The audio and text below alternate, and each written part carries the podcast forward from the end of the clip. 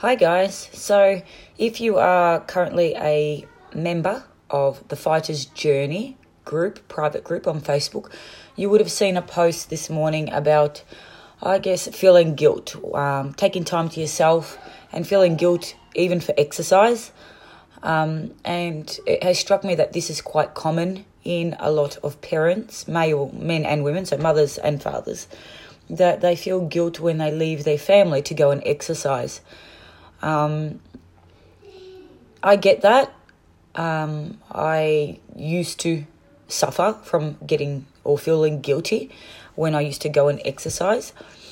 I sometimes still feel guilty at times when I spend so much time either working or um, training. And this is the thing about being a parent you work too much, you feel guilty.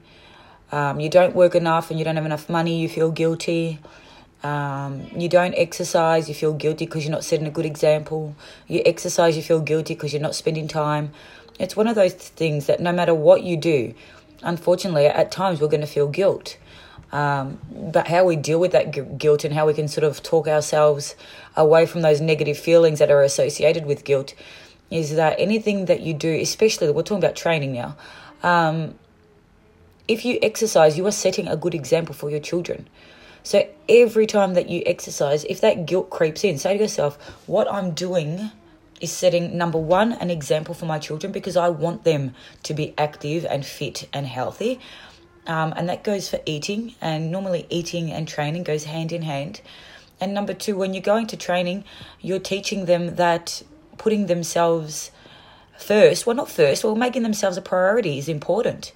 Um, you're teaching them that it's okay to take time to go and exercise because it's good for you.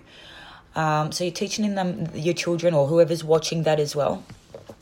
But on top of that, we all know, and if you haven't heard me speak about it yet, I'll say it again.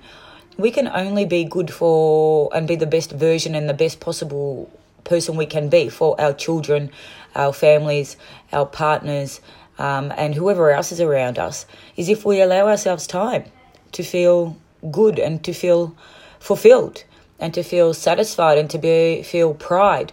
When we feel good in all those areas and we have all that um, positive energy in us then that allows us to bleed that positive feeling onto our children onto our um, family members onto our partners etc so next time you feel guilty think a better me is better for everybody Peace out, guys.